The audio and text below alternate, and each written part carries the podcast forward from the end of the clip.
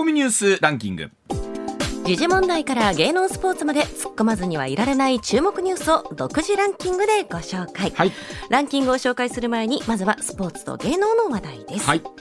日本高野連は昨日8月6日に開幕する全国選手権大会についてうん。3年ぶりに一般の観客を入れて開催すると発表しました、はい。この大会から暑さ対策と新型コロナウイルス対策として一般向けの入場券をインターネット販売による全席指定で前売りとします。はい。観客の入れ替えを行わないことから、うん。入場者数が大幅に減少することが予想され、はい。料金はすべての座席で大きく座席の種類で大きく値上げになります、うん。バックネット裏の中央指定席が2800円から4200円に新たに指定席となる外野席は大人500円から1000円になります、ね、あのそれこそ僕ら子供の時は高校野球の外野席はただやで言うて、そうですね。ねあはい。の自由に出入りしてた時もあったんですけれども、ええまあもちろん。プロ野球でもなんかこう8回とか後半になってくると なんか入れたとか昔ありましたけどね当時ね。であのーまあもちろんこの暑さ対策ということもあってねずっと並んでいるとおそれで熱中症でね倒れる方も出てくるということで。ね。はいえーいわゆるアルプススタンドとかはい。学校関係者のお席は当然これ入れ替えになるんですけど、うんうんそれ以外のところは1日、えーだから1回しか販売しないんですよね。はい。えーですからもう入れ替えなしに朝から晩まで、まあ、ずっと見て、うん。見る見る方は見られるということになるんですけれども、ええしかし4200円って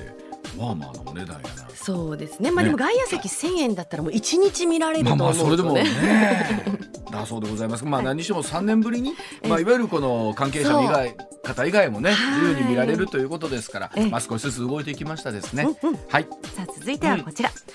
今年の春の褒章の受賞者が発表され学問や芸術分野で功績を残した人残した人に贈られるうん紫綬褒章には、はい。北京オリンピックのスピードスケート女子 1000m 金メダリストの高木美帆さんや、はい作詞家の秋元康さんら21人が選ばれました、はい。うん。ということでした、うん。さあそれではニュースランキングまずは第5位です、はい。餃子の王将を展開する王将フードサービスは昨日餃子など一部のメニューを来月14日から最大で33円値上げすると発表しましたうん。原材料費や物流費の上昇が原因となりますこのような値上げが相次ぐ一方大阪市は新型コロナウイルスの流行の長期化とウクライナ情勢による物価の高騰を受けた市民への経済支援策として市内の上下水道の基本料金を7月分から3ヶ月間無料にする方針を発表しました。まあ、あの本当連日いろんなものの値上げのニュースをねお伝えしている中で餃子の王将もか、まあそれは仕方がないなと思うんですけれども、あの先日例えばあの鳥貴族はいはい。さんもね、まあ、値上げを発表されたんですけれども、ね。あの大倉社長おっしゃってたんですが、うん。えしっかりそれを従業員の方とかの給料に反映したいということも言っていて、はい。あの本当そういう形の値上げというのはね、うん。非常にあの全員にとって幸せなことになるんでしょうけれども、まあ、本当に、えーいつも言ってますがこの価格の転嫁というのがねえしっかりとねえできるところとそうでないところのさ、改めて考えることになります。はい、はい。続いて第4位山梨県道志村の山中で見つかった子供の頭とみられる骨の一部は山道脇にある沢で見つかっていたことが分かりました。この沢は2019年9月に千葉県成田市の小倉美咲さん9歳が行方不明になったキャンプ場から東におよそ600メートル離れたところにあり警察は関連を慎重に捜査していままあ、す昨日このニュースが入ってきた時にうん。あっと思ったんですけれどももちろんこのもちろん美咲ちゃんの骨かどうかということが断定されているわけではあもりませんし、はい。ただあの、えーちっちゃなお子さんの骨であるということはどうやら、あのね、その骨だということなんですけども、はい。DNA 鑑定が非常に厳しい状況かもしれないということもあって、はいねあのこれお母様のお気持ちとするとそうでないということを願いたいということなんですけど。も、元気に帰ってくることを信じてるって話されてました、はい、では続いていきましょう。はい。続いて第3位カジノを含む IR 統合型リゾート施設について国土交通省は昨日大阪府と長崎県がそれぞれ提出した区域整備計画を受理しました。はい、あのー各議会でですね承認されてこのまま提出ということになったんですけれども今例えばね横浜だったりとか、ええ。北海道いろんなところが手を挙げている中で、はい。整備うまくいかずこの2つが残ったということなんですけど、うんうん。まあ、改めてその地域に対してどういうふうな形でののねあの発展に関与できるのかということ。それから2つの地域をおっしゃってますけれども、うん、まあ、一方でこの依存症対策みたいなところをしっかりどれぐらいできるのか。あの見積もりの計画ってどうしても緩くなるじゃないですか。そうですね最初当初予算よりも後で払わなくちゃいけなくなったっていうことを繰り返しますもんね。でお客さんとしてもこれぐらい来てほしいなというところの部分が多くなったりします。まあ、大阪も順当にいくと2029年頃というふうに言われてますけれども、はいはい、えー、仮にこのまま進んでいくとなるとなんかすぐのような気もしますしね。はい、では続いていきましょうか。続いて第2位はロシア国営ガス会社ガスプロムは27日ポーランドとブルガリアに対しパイプライン経由の天然ガス供給を停止したと発表しました。ロシア側はガス代金の支払いを自国通貨ルーブルで求めていますがポーランドとブルガリア側が拒否したためで両国は当面国内のガス供給に影響はないとしています。ツッコミ。さあこの辺りのお話はこの後須田さんにですね、うん、じっくりと解説をいただきたいと思います。はい、うん、続いて第1位は。北海道知床半島沖で遭難した観光船の運航会社の社長が昨日記者会見し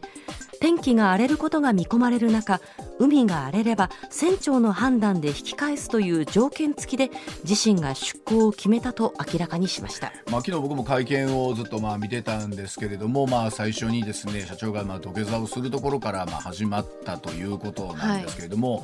あのなんでしょうね、まあ、ああいう会見の状況ですから自分の言いたいことがどれぐらいねお伝えできてるのかっていうのは分かりませんけれども、まあ、本当に例えばご家族の方だったりとかはあれでこうあそういうことだったのかってどれぐらい納得できただろうかと、ね、まあ、もちろん納得できることなんかないんですけれども、はいね、であの細かいところの表現だったりとか仕草みたいなところにですね、はい、もうちょっとこう当事者意識があってもいいのかなと思った方は僕だけではなかったんじゃないかなというふうに思います。はい、えー、ではコマーシャルの後大沢慎一郎さんの登場でございます。さあ時刻6時26分30秒回りました。ここからは須田慎一郎さんでございます。須田さんおはようございます。はいおはようございます。よろしくお願いします。はいお願いします。まずはこちらからです。えー、ポーランドとブルガリアがロシアの天然ガスのガスの供給停止となります。えー、人事ではない事情とはというところでございます。えー、ロシア学国営ガス会社のガスプロムポーランドとブルガリアに対して今月27日から天然ガスの供給を停止するということになりました、えー、侵攻開始以降ですねガスの供給を停止するのはこの2つの国が初めてとなりますがこのロシアが供給の停止を拡大するとなりますと、まあ、ヨーロッパの経済暮らしもちろん大きな影響が出てまいります。さあ一方で日本も人事ではないということなんですけれども、うん、スタさんにこの状況を解説してもらいましょう。須田さん。はい、はい。まず今回の天然ガスの供給停止、えー、ロシアはルーブルで払えということだったんですよね。そうなんですね。あの、うん、なぜかというとですね、うん、えー、ドルでの支払いというのが、うん、あのまあ現実問題としてね、金融機関がもう送金であるとか決済を認めてないものですから、ドルではもうできませんね。じゃあユーロでっていうことになるとですね、うん、えー、これについてもですねやっぱり、あのー、まあ、ユーロでもらうことも十分可能なんですけれども、うん、とはいってもロシアは別の事情を抱えていて、うん、あのルーブル安の、えー、リスクにさらされてるわけなんですよね。で、まあ、国債のですねデフォルトであるとかあるいは、ね。えー、ね、海外の準備資金のですね凍結であるとかをやってそのルーブルの下落リスクにさらされている。でそのためにルーブルで払ってもらって、うん、でまあそのリスクをですね、うん、えー、回避しようというそういう意図が見え隠れしてるわけなんですね。でですからあの一方でですねポーランドは国内の消費量のうち46%、うん。はい、えー、ブルガリア80%をこれ、ねえー、ロシアから送ってもらってますから相当な影響が出てくる。80%は相当ですよね。もうほぼほぼということですよね。そうですね。まあとは言ってもですね当面は、えー、他のですねヨーロッパの国々から、えー、融通してもらってですね、えー、なんとかししのいでいこう。ただこれがいつまで続くのかというところなんですけれども、ただですねこのポーランドとブルガリアっていうのはもともと東欧諸国東のヨーロッパ諸国と言われていて、うん、あのソ連旧ソ連のですね衛星国だったんですよ。うんうん。もっと言えばですよあのワルシャワ条約機構軍と今はありませんけどねソ連崩壊とともに、うん、えー、NATO と激しく対対峙していたソ連陣営に属していた国々なんですよ。うん。はいでそれがですね、あのー、まあ、ソ連崩壊とともにですねその、えー、ソ連の旧ソ連の衛星国の立場を離れて、うん、西側にどんどんどんどん接近していったという状況になっておりましてね、はいはい、まあ、そういった意味で言うとどうなんでしょうね。今回、えー、ロシアのですねウクライナ侵略を受けてですね、まあ、もちろんブルガリアもポーランドも、えー、西側についたということで、ある意味でロシアにとってみるっていうともともと自分たちの子分だった国じゃないかと。ねまあ、ある意味で裏切り者というふうにですね、うん、ですから他のですねフランスとかイタリアとかドイツとはちょっと状況が違うぞというところで、うん、まずここに対して、えー、第一段階としてね、うん、そのプレッシャーをかけたというかですね、うん、えー、まあ、攻撃を仕掛けたということになるわけなんですね。これでも実際ポーランドとかブルガリア今おっしゃったように当面はまあ他の国から融通してもらうとは言ってもですね、はい、そないに須田さん長い間その状況で続くわけにもいかないですよね。それ他の国だって自分のとこ足りなくなってくるわけですから。うんうん、そうですね、うん、あのですからそういった意味で言うとですねこれ仮にねそのポーランドあるいはブルガリアが必要としている量をですね、うん、他の国から融通するとかあるいはこの2か国がですね、うん、スムーズに天然ガスの、ね、調達ができなければどうなるかっていうとですね、まあどうなんでしょうね。そのあのある意味でね、今現在このウクライナ問情勢をめぐって反ロシアで一致団結している、そういった国々の間で亀裂が入ると。いや可能性ありますよね。確かにね。ね。だからそういった意味で言うとその揺さぶりをかけているという状況になるのかなと思いますよね。これあの日本の状況も決して一言ではないというふうにあの須田さんおっしゃってるんですけど、どういうことですかこれは？あの実はですね日本の天然ガスも、はい、えー、ロシアから買ってる分がありましてね、うん、あのかつてのカラフトまあちょっと今の若い人はピンとこないかもしれませんがサハリンというですね、はい、大きな島があって。、うん、えー、そこのですね、えー、天然ガス田からですね、うん、あの日本はですね LNG 液化天然ガスという形で、えー、天然ガスを買ってるんですよ。うん、でこれが日本の消費量の、えー、天然ガスの消費量の約 10%1 割が、はい、1割、うん、まあ1割ぐらい大したことないかなって思われる方も多いと思うんですが、うん、じゃあこの、えー、ロシアが買っている天然ガスをすべてね、うん、あのー、まあ発電に電力のですね発電に回したら、えー、どのぐらいの相当分になるのかということなんですけれども、うんうん、大体ですね年間で、えー、原発5基分。えー、結構な量ですね。えーあの、ですからそのロシアからもしね天然ガスが入ってこなくなると、えー、原発を5基稼働しなければ、えー、リカバリーできないようなそんな天然ガスが入ってきてるんですよ。なるほど、うん。でこれについてはですね、えー、当初もともとね、えー、この買っていた、まあ、サハリン2というね、うん、えー、言われているそのプロジェクトからですね買っているんですけれども、うん、ここはですね、えー、ロシアのその天然ガス会社と、うん、そして、えー、まあイギリスのですね、えー、メジャーと言われている大手石油会社のロイヤル・ダッチ・シェル、そして日本の三菱商事三井物産というところが、えー、権益を持ってるんですね。でいち早く、えー、ロシアのですねウクライナ侵略を受けていち早くロイヤル・ダッチシェルは撤退を決めたんですよ。はいはいはいまあこれは経済制裁の一環としてですね、うんうんうん、じゃあ日本の,、えー、その三菱商事にしても三菱物産にしても、えー、日本はどうするのかということだったんですけれども、うん、これについてはですね岸田、えー、総理がですね国会での答弁に答えて日本は撤退をしないと。うん、まあ、言い方をしてるんですね、うん、まあ、これである意味で一安心ということになったんですが、はい、そのどうなんでしょうね。この日本政府の認識っていうのはそれでいいのかどうなのか、つまり日本はえーね、撤退しませんよ。だからずっと買い続けますよっていうふうに言ってるんだけどもロシアが売らないっていうことを想定してないんです日本は。はいはい。うんうん、もう日本は、えーね、ウクライナ側に立ってますから、うん、非友好国と。で今日ね、えー、この番組でもご紹介いただいたと思うんですが、うんうん、今度、えー、ロシアの方がですね、うん、えー、日本の外交官8人を、うん、えー、追放しますよと。そうですね。報復措置でって言ってました。ね、はい。そうですね。これはもともとさ、あのー、先にですね、日本サイドが8人の、ねはい、えー、外国官を追放したのに対応、うん、対抗して、うん、どんどんどんどんそういった意味ではエスカレートしてるんですよ。してますね。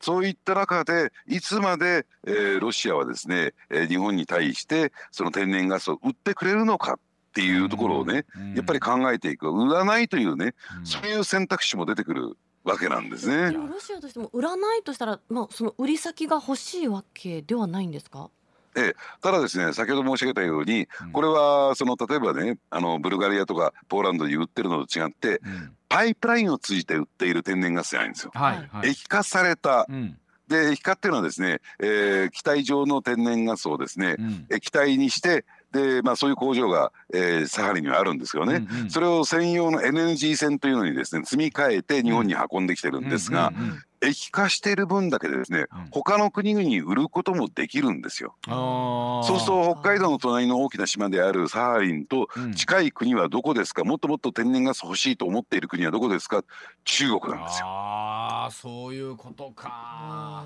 で別にそしてですねあなるほど、はいどうぞ。えー、日本が買っているこの天然ガスの価格というのは、はい、えー、マーケットでその買ってくるね、うん、つまり天然ガスのマーケット市場で買ってくる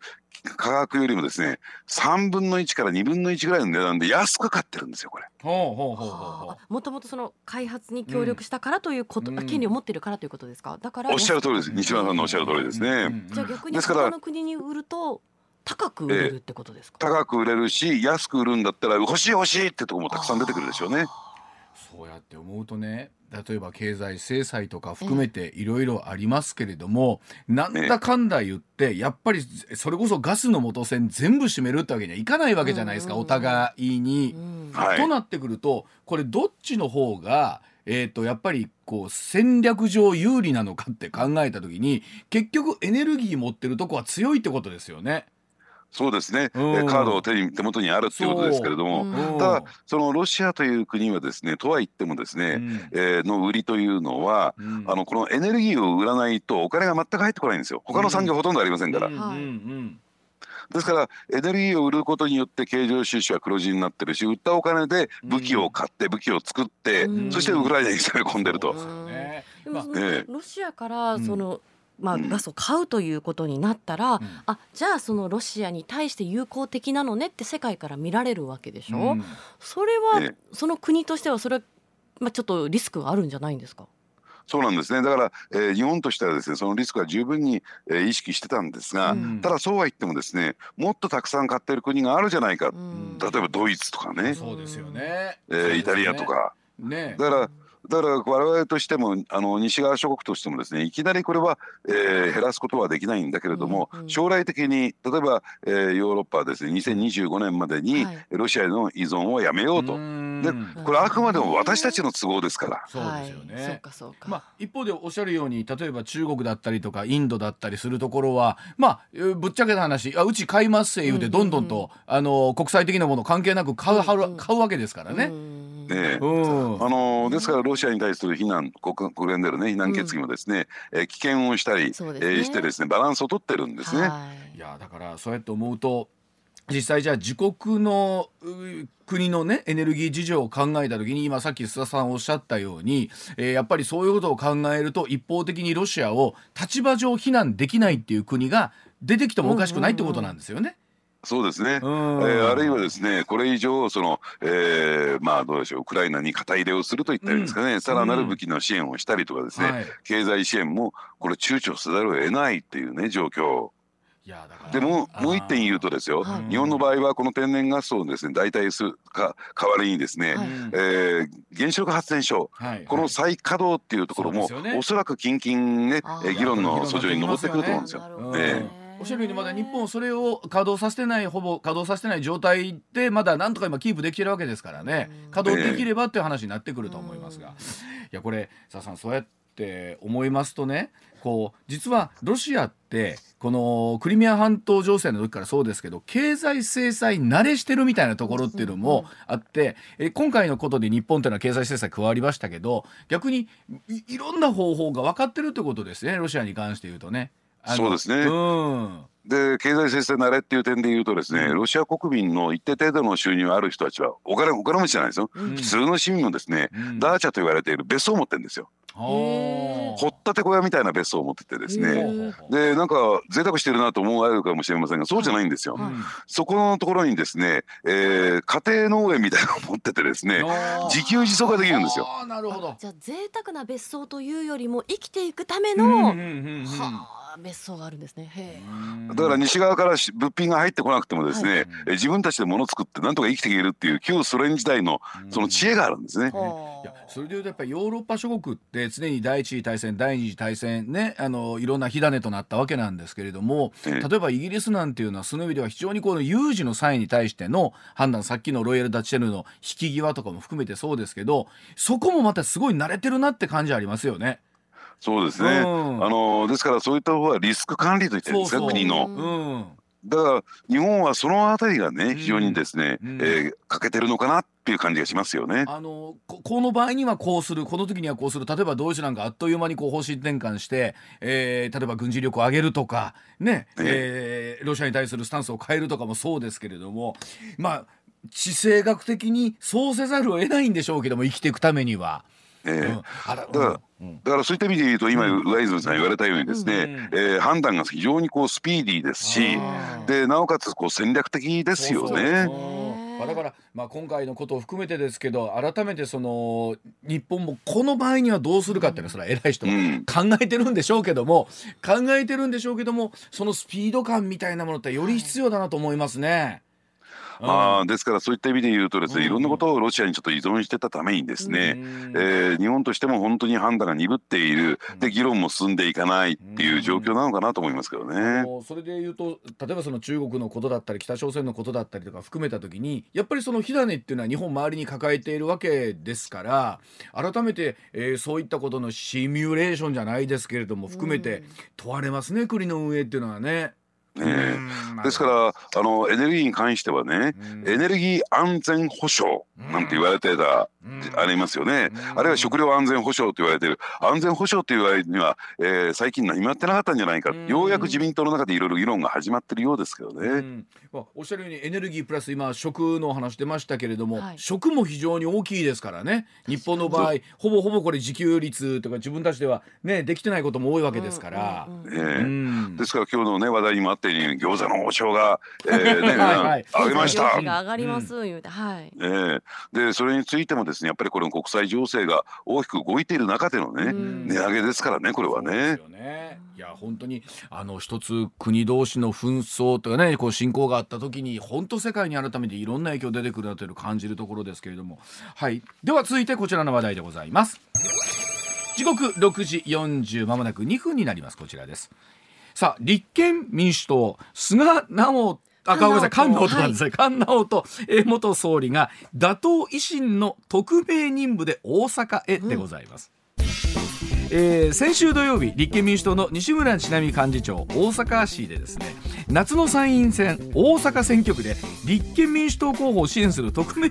担当といたしまして党最高顧問の菅直人元総理を任命したと記者団に発表しました、はい、えー、日本維新の会批判の急先鋒でもある菅さんと維新の本拠地である大阪に投入することで対対決性を鮮明にしまして議席奪取を目指すということなんですがさあ須田さんこの戦略はうまく機能するのかどうかというところでございますお願いしますはい、あのー、その前にですね、はい、ちょっとあの上泉さんね、うん、その笑いながらタイトルコールしたりねニュース読むのやめてくれませんかこれ。あ ごめんなさい。これ一瞬笑っちゃったごめんなさい。これ笑い事なんですよでもね。うん。笑い事。ついつい笑い事なんですこれ。なんか意外なねそのまあ作戦だなという感じしますもんね。うん、いや意外というかお笑い作戦でしょこれ。お笑い作戦。いや、えー、僕最初このニュース見た時にびっくりしました。えー、あの菅さんはこの特命大使っていう特命任務っていうのは、うん、具体的にこれどういうことをなさるわけなんですか？何なんだろう特命担当。まあだから何させるんだろうか。とつまり、えー、大阪ではね、うん、えー、あるいは関西ではですねもう圧倒的に維新が勝利を収めるというふうに言われてますけれども、ね、やっぱり、えー、まああのかつてですね、うん、なんですかその、えー、橋本、えー、氏をですね、うん、まず維新の創業者ですよね、はい、えー、ヒトラーになぞらえてツイッターバトルを繰り広げた、うん、えー、まあ菅、えー、元総理とですね、はい、その遺恨を通じて、えー、維新キラーとして飛脚としてですね、大阪に送り込んでくるというのが特命任務だと思いますけどね、だから街頭に全面的に立って、えー、参議院選で維新批判を、えー、繰り広げるというんですけれども、この立憲民主党のセンスのなさね。あの僕もあいやあの須田さんなかなか今踏み込みましたね、センスのなさ。きっぱり言わはりましたね。いやちょっときっぱりじゃもう少し柔らかくアホなんかやな余計言う、まあ、余計きつい。ななんて言うんでしょうえっと、もちろん立憲民主党も狙いがあってだと思うんですけど、まあ、実際に菅さんも、えっと、その橋本さんのねヒトラー発言の時に馬場幹事長と確かあの部屋でね喋ってる映像出てましたけど引かないですからね。そうなんですね、うんうん、でも引かないのはいいんだけども、うん、その人物がねああいうタイプの人ってどうなのかな、えー、大阪の人たち関西の人たちって受け入れられるのかどうなのか。まあはっきり言って鋭角欲しいじゃないですかこれ。なるほど。カンナを取って、だからそれを送ったら逆効果になっちゃう。これ立憲民主党負けたくてこういうことやってるのかなっていうね。もうちょっとその大阪としての空気読んだ方がええんちゃうかと。同じ送るならそうそう別の人の方がいいんちゃうかってことですね。そうそうそうそうです一番嫌いなタイプでしょこれ。カンナを取って。まあ基本的にずっと関東の方ですしね菅さんはね、えー、でまあ生まれはねこれもともと山口県なんですけれども、えー、ただまああのずっとですね生活はあの東京。しかも、えー、武蔵野市府中市小金井市が地盤で、これまあ多摩地区と言われてるところでしてね、あの東京の西部なんですよ。でこの武蔵野市なんかはですね、非常にこうリベラルというか革新が強い地域なんですね。で私もですね先の衆議院選挙で、えー、まあ菅直人さんのですね、えー、選挙戦の取材に行ってきたんですが、はい、あの駅前でですね街頭演説やって、はい、じゃあこの、えー、リベラルが強い武蔵野市でワンワンと人が集まってるのかというと、うん。うん、数えてみたら16人ぐらいがパラパラと集まってるだけっていうね。えー、地元でそうの人気ですか？あの、ええ、だって総理経験者でいらっしゃいましたけど一時選挙危ないって話もありましたもんね。うん、そうそうそう。うん、でもともとあの長嶋さんっていうね秋須さんっていうですね、はいはい、自分の秘書がもともとから立憲民主党にいらっしゃった方なんだけども、えーね、その選挙区でライバルになって登場した、もうほとんどね、えー、票差はありませんでしたね。もちろん、えー、菅さんがトップ当選したんですけれどね。でそうするとねじゃあこれが僕はねイメージするとね、うん、えー、南海難波の前に立って街頭演説やったらだって武蔵野で1 5 6 2 0人ぐらいでしょ？まあ45人は集まるかな。45人ってもういや。いやね、でもそう思うとそうか。確かにあの一方で日本維新の会もね、うん、大阪の選挙は確かに強いんですけれども、はい、ちょっとまた京都に行くとか兵庫に行くとなった時にはね、うん、あの市議会議員レベルとかだったらやっぱり議席を落としてるみたいなところもあったりしますし近県盤石かというとそうではありませんのでね大阪の中ではあのような強さがありますけれども。でもその菅さんが特命担当として、うん、まあ大阪に来はってそれがプラスに出るのかどうなのかっていうのが確かにちょっと気になりますね。それこそ例えば泉さんとかね京都の方じゃないですか、代表、ね。いやもうちょっと大阪の空気考えたらちゃう人の方がええんちゃうかっていう。ねとかっていうお話にはならなかったのかな。いやでもねやっぱりね東京にだから生活の基盤がもう東京にあるとですね東京的な感覚になってくるのかなと。ただ私もね、うん、えー、こうやって偉そうなことばっかり言ってますけれども、うん、ちょうど1週間前のこの番組で予想が大外れしちゃいましてですね、うん、あら何でした？あのー、京都の参議院選挙で、もう一波乱あるんじゃないか、おっしゃってました。あれ何やったんですか？そうそうそ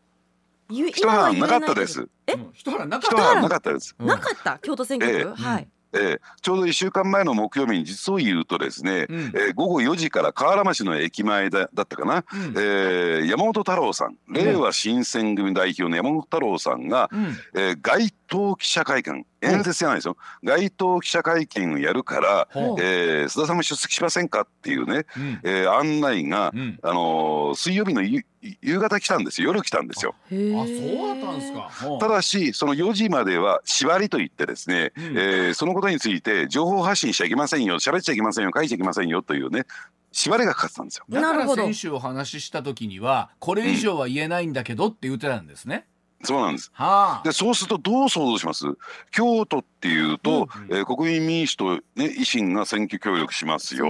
ね、立憲の福山さんはい。厳しい福山さん厳しいですね、と自民党も議席と2議席しかないのに大変だなと、でその京都の河原町河原町といったら西村さんね中心部じゃないですか、そうですね、選挙演説も本当に多くの人がその場所を選びますし、ね。でそこで街頭演説だったらまだしも街頭記者会見、うん、えー、一般市民からも質問を受け付けます。だから山本太郎さんさあ京都から出馬かみたいな思います、何やったんですか結局その会見はえ会見何も中身なくてですね「え？京都から出るんですか?」って言ったら聞いた記者がいましてね、はい、私はちょっと行けなかったんですが、はい、あのそしたら「京都も魅力がある」みたいなことを言って肩透かしに終わったと。京都も魅力がある。じゃなんですかそのもったいつけてたというと言葉あれですけども、ね、4時まで解禁だった、えー、守ってくれっていう割には大したものがなかったってことなんです、ね、中身何にもなかった。えじゃあなんで街頭記者会見なんですか？何かこう記者に伝えたいことがあるから、うん、あるいは市民の方に伝えたいことがあるから会見を開いたんじゃないんですか、いやだからそこでねあのざわつくじゃないですか、はい、記者が詰めかけるじゃないですか、はい、話題になるじゃないですか。注目を集めるじゃないですか、うん、まあそれが狙いだったのかな。参議院選挙に向けてのですね、うん、まああのデモンストレーションなのかなと、ご本人ね参議院選挙出ますからね。でも確かにねあの令和新選組あのどういう形で今後進んでいくのかもうね社民党にしては党の存亡をかけてということになってくると思いますし一方で維新はここに来て例えば中条清清さんだったりとか、はい、青島健太さんという方の名前がね正式に上がってきてということであの少しずつの選挙が動いてきましたよね。表面的にもね。でそこでさっきの山本太郎さんなんですけども、はいはい、一体どこから出るのかともう尺に触ったもんだから取材をずらっとしたんですよ。京都も魅力的ってことはどこがもっとね魅力的に思ってるのか気になりますもんね。で野党のですね選挙協力をやっている担当者何人も話を聞いたんですけれども、はい、選挙協力作業をやってるね。うん、でそしたら京都はないと。やっぱり福山さんっていうね存在があるから、うん、危ないから。でそうすると大阪か神奈川じゃないか。はあ、大阪の可能性あるんですか？あるんですよ。ほら、山本太郎さんって例の大阪都構想の時に、うん、住民投票の時にね、うん、何度も何度も大阪に入って私も行きましたよ取材に梅田の駅前でやった時、はい来てましたね。都構想大反対でしょ。そうですね。もともと大阪出身でした宝塚宝塚です。ですよね。兵庫県なんだ、ええで加えて大阪には令和新選組の国会議員大石昭子さんがいらっしゃる。はあ、そうか。なるほど。なるほど。うん。一定の地盤があるんですよ。そうですね。だから大阪で出ることもあるんじゃないかなっていうこと大阪の中でもあの反維新というと言葉があれですけどそこを支持していない人たちでも自民でもないという人たちをこううまく引き寄せたいというのがあるわけですね。そうですね。だからそういった意味で言うと、ああ、賑やかになるかもしれないですよ。まあ、菅さんがね、えー、応援弁して入ってくる。場合によって山本太郎さんがね、そこから出馬するなんてことになればですね。ああのにわかなんか、うん、いろんな意味で話題のある選挙区になりますね、大阪は。ね、だから笑いながら喋るのやめてくださいって言っていやでもねいや今度の選挙ってでも本当にいろんなものをねが改めて問われる参議院選挙に特に国際情勢こうなってきたらなるじゃないですか、えー、各政党が一体どんなメッセージを改めて出してくるのかっていう選挙になりますもんね。そうなんですね、ですからあの今回の選挙って非常に重要でここでもしね自民公明が勝利を収めるとですね、うん、もう岸田政権盤石になって向こう3年間つまり次の参議院選挙まで国政選挙がない状態が続くかもしれない。んですよ。ね、うんね、うん、だからそういった点で言うとあのね岸田総理に白紙状を託さな託すような意味合いを持ってくる。いやであのいろんな須田さんもおっしゃってますが参議院選挙まではえとりあえずこういろんなものをですねえ大きく動かさずに進んできましたけれども、うん、まあ、もちろんこの参議院の結果以下によってはさらにえぐっと舵の切り方もあるかもしれませんからね。そうなんですね、例えば、あのこれだけコロナ対策でお金を使っちゃいました、うん、ね、うん、えー、もう税収も不足してます、うん、ということで例えば消費税増税とかね。あのそこを、まあ、選挙戦で歌ってくるのかどうか知りませんけれども歌うならちゃんと歌った方がええと思いますしね。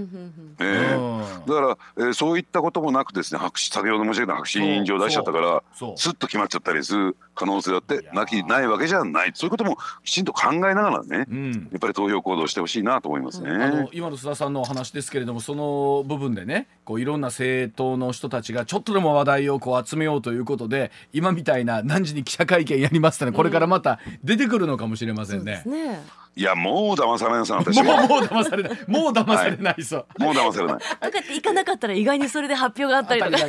言わないでください西村さんそういうこと。はい。ではお知らせの後もう少しお話し続けてまいります。上泉雄一のエーナー MBS ラジオがお送りしています。時刻6時55分です。続いての話題こちらです茂木幹事長 VS 高市政調会長こじれた関係の修復の見込みは？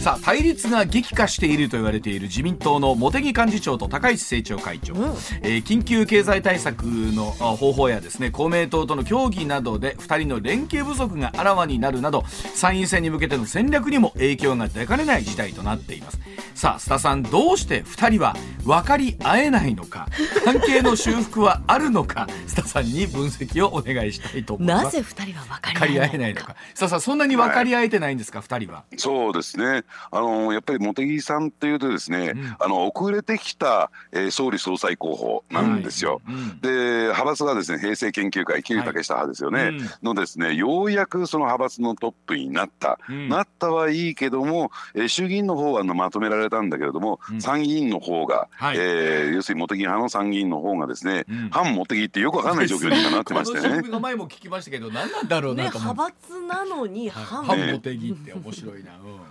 でその一方で、えー、茂木さんにとって高市、ね、政調会長っていうとですね自分よりも格下もう茂木さんっていうのは自分より格上なのか格下なのか非常にこれがね重要な。そう聞くとちょっと嫌な感じ。えっと、ね、えっと、例のあのフレーズがまた今日も聞けるのかなと思った時に。そうそうそう。そろそろもうね、時期的に言いにくくなってくる時期もある、ありますから、言えるうちに言うといてほしいな思うんですけど。そう、じゃあ、ご期待にね、か、えー、ね、あの。答えてですね、はい、まあもう本当に小物界の大物ですから 小物ですから基本的に。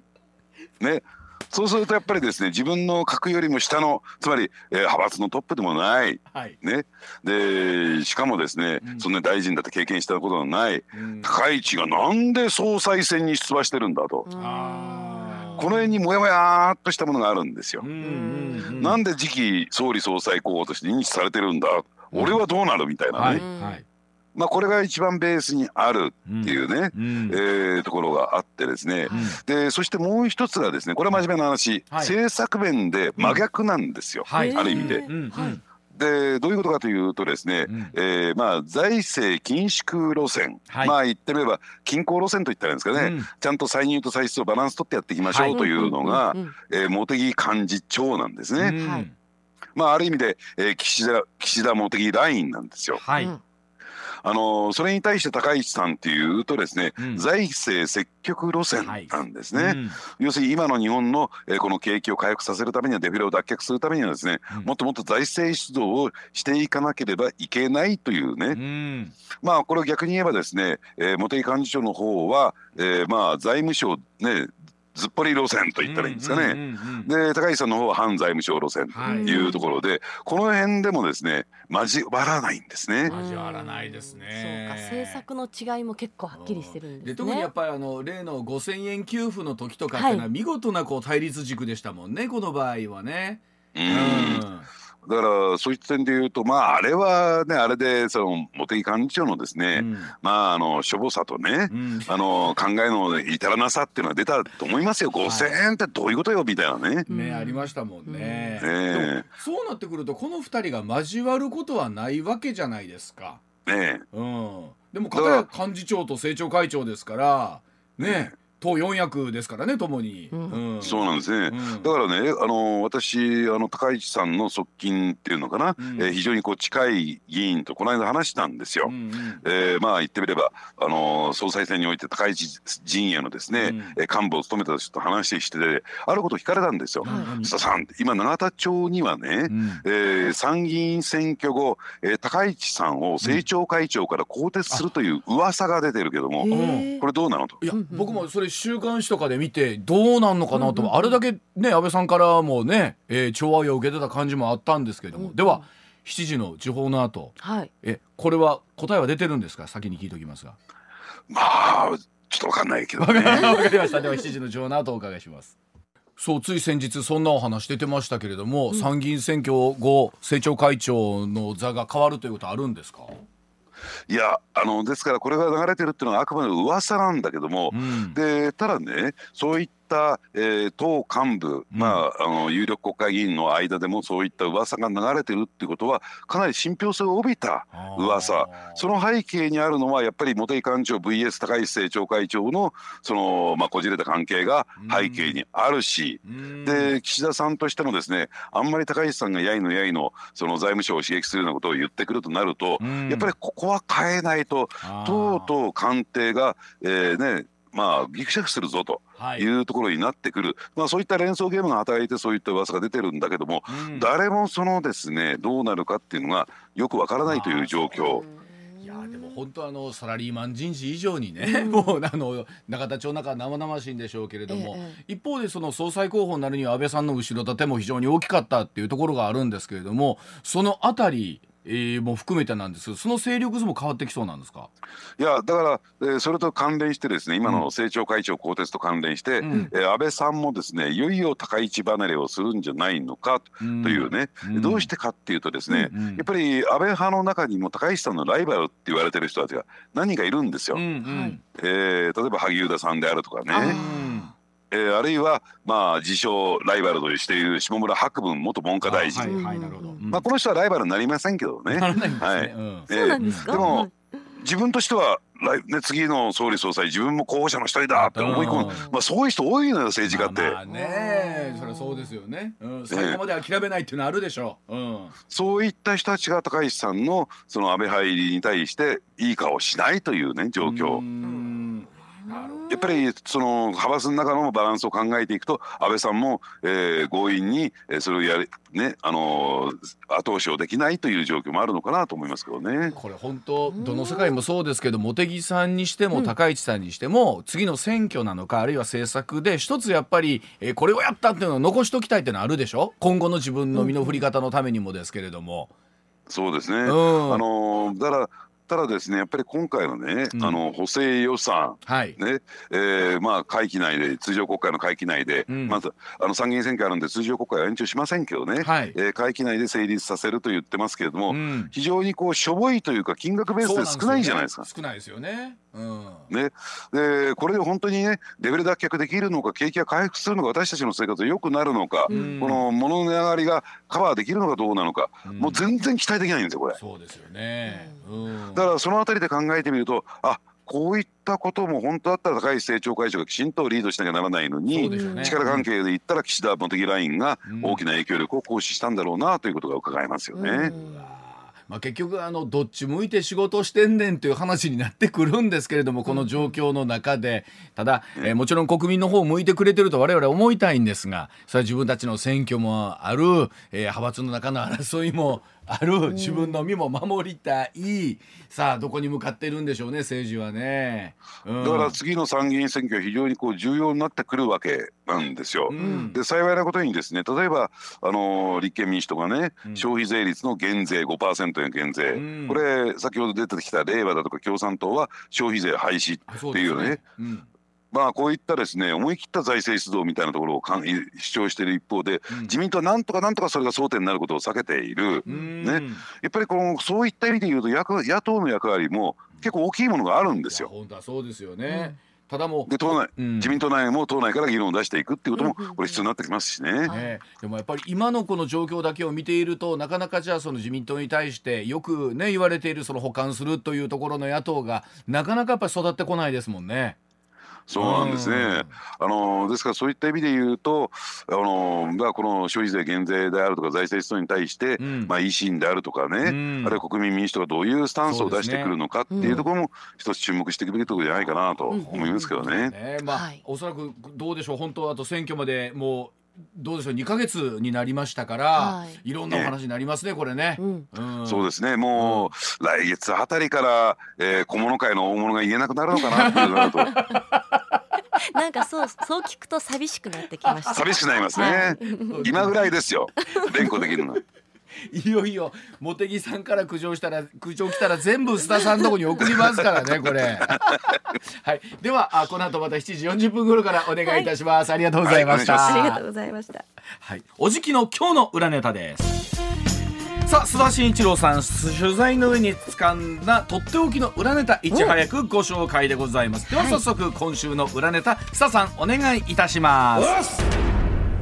元自民党公設秘書無登録で有志を仲介か。議員の秘書のお仕事をぶっちゃけます。はい、えー、今週火曜日の文春オンラインで自民党の高木博久、えー、衆議院議員の公設第一秘書だった人物が無登録でコロナ貸付金の融資を仲介したとされる疑惑報じられましたがさあ果たして国会議員の秘書とはそんなにも影響力があるものなんでしょうか？議員秘書の仕事とは一体どんなものなのかスタさんにぶっちゃけていただききましょう。須田さん、お願いします。はい。あのそもそもねこの無登録で融資を仲介ということなんですけれども、うん、えー、これ一体どういう罪にな罪に当たるのかということなんですけどね、はい、これあの覚えてらっしゃいますかね？あの公明党の元議員でらっしゃった、はい、遠山清彦氏がですね、はい、あのこの件で同様のですねまあ、逮捕起訴されたということがありました。よね。うん、でまあ基本的にはですねこういった国会議員であるとかまあ、秘書がですね、うん、国会議員の秘書が、うん、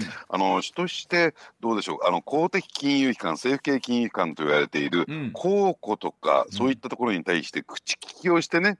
でこの人に融資してやってくれないかというですね、まああのそういう口利きをするんですよ。そしてその見返りにですね何らかの何がしかのですね手数料をもらうということをやっていたということなんですね。ただですねこれ2つポイントがあってですね、えー、1つはですねあのこれまあ言ってみればその手数料あるいはその献金的なものをもらうかもらわないか別としてもですねこの手のことっていうのは結構正解では行われてるんですよ。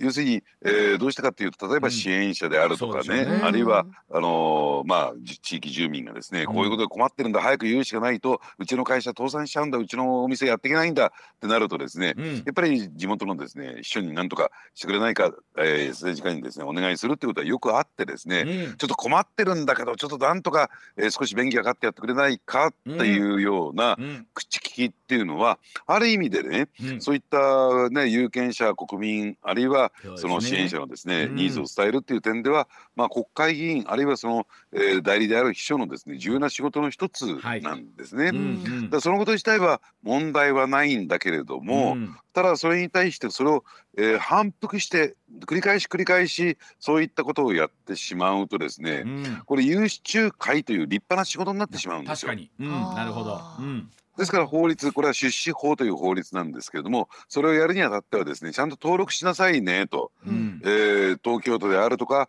あるいは、えー、まああの金融庁にですね、きちんと登録してやってください。これ金融業の一種ですから、ということになるわけなん。ですよ。まず一つ無登録でやりましたということなんですけれども、そしてもう一つ大きなポイントなのは、その手数料なんですね、あるいは謝礼と言われてるところですね。なるほどこれ見方を変えると、うん、あの政治家に対する献金ということになるんじゃないでしょうかということなるほど。うん、ね、そうすると、えー、まあそういったお金をもらって、まあ、献金というとなんか、えー、全てが合法じゃなくて闇献金なんてある、ありますからね、お金をもらっってその有権者に便宜を払ったということになると、うん、この無登録で融資を仲介したなんていう貸金業法違反ではなくて、はい、あ出資法違反ではなくて、うん、場合によってはこれ贈収賄に当たる。んじゃないのと。職務権限に基づいてそういった便宜を図ったんだからということで、でまあストレートにものを言うとですね本来だったら東京地検特捜部が立件したこの遠山清彦元議員に関しての案件はですね、うん、贈収賄を視野に入れてやってたんですよ。はい、でところがですねそのあたりどうなんでしょうね。やっぱり、えー、政権与党というねところにも配慮したのか忖度したのか、うんうん、あるいはそういった、えー、立件するにですね材料が難しかったのかということもあってちょっと釈然としない形で、えー、出資法違反っていうですね、まあ微罪で済ましちゃった経緯があるんですね。これでも、まあ、これはこれで問題なんですけどね。そうですよね。これまあ実際なんですけどその国会議員のねじゃじゃ秘書は一体どういう仕事をベースにやっていくのかっていうことになると思うんですけども、はい、そのどうなんですか？改めてですけど。あの先ほど申し上げたようにですね、うん、秘書というのは別にね、えー、なんですかこうスケジュール管理をしたりですね、うん、なんかこう、えー、事務の代行をやったりするわけではなくてまあ言ってみれば国会議員の黒子といったり代理人なんですよ。はい、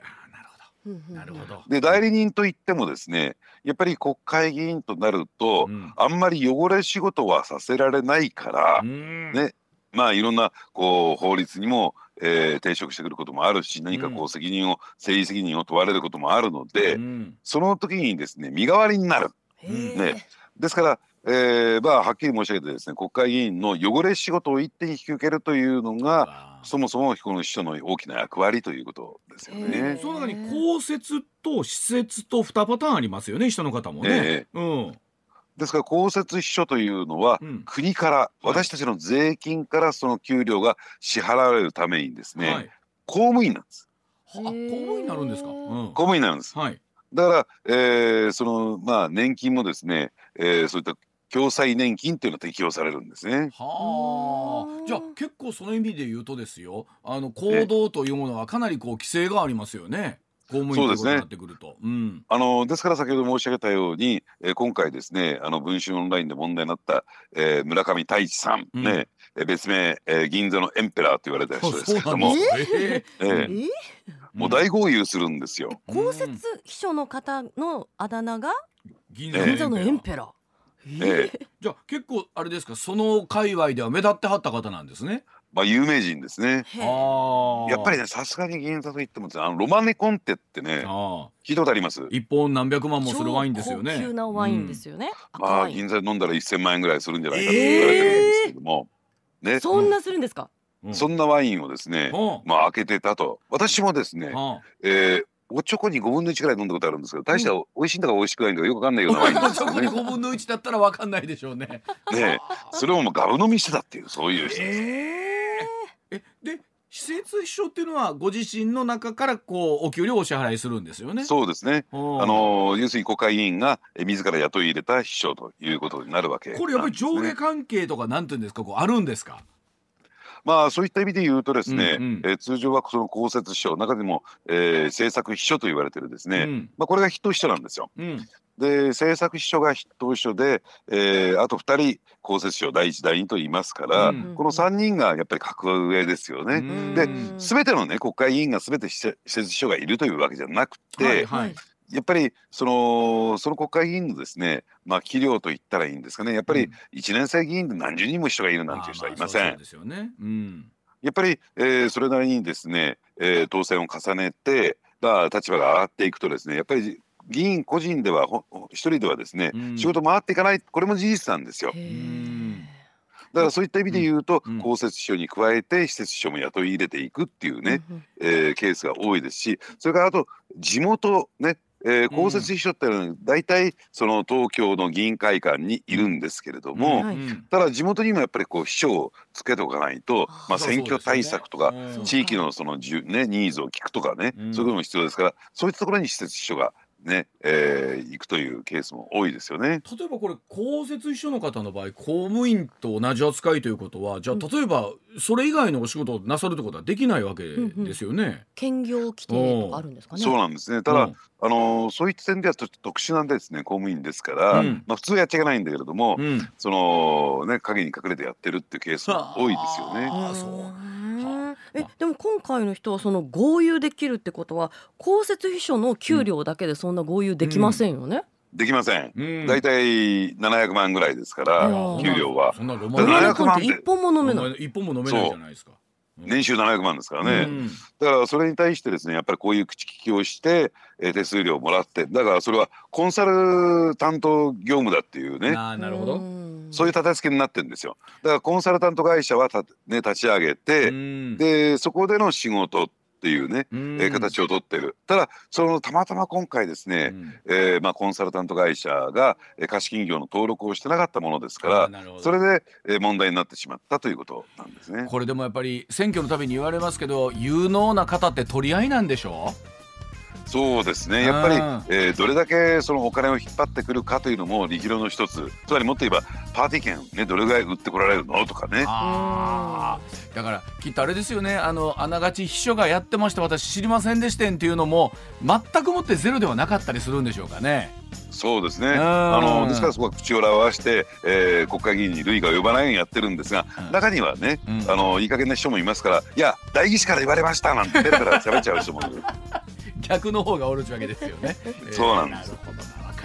はい、えー、スタさん今週もどうもありがとうございました。はい、ありがとうございました。ありがとうございました。MBS アナウンサーの松井愛です。放送内で話しきれなかった話で、ほんと盛り上がっちゃうんですよね。毎週土曜日正午に更新している、ポッドキャスト番組、アラフィフアナウンサー、松井愛の少し愛して、込み入った話では、毎回ゲストを迎えて、少し込み入った話しちゃってます。地上波だと言えない話題って結構ありますよね。あなたも少し覗いてみませんか？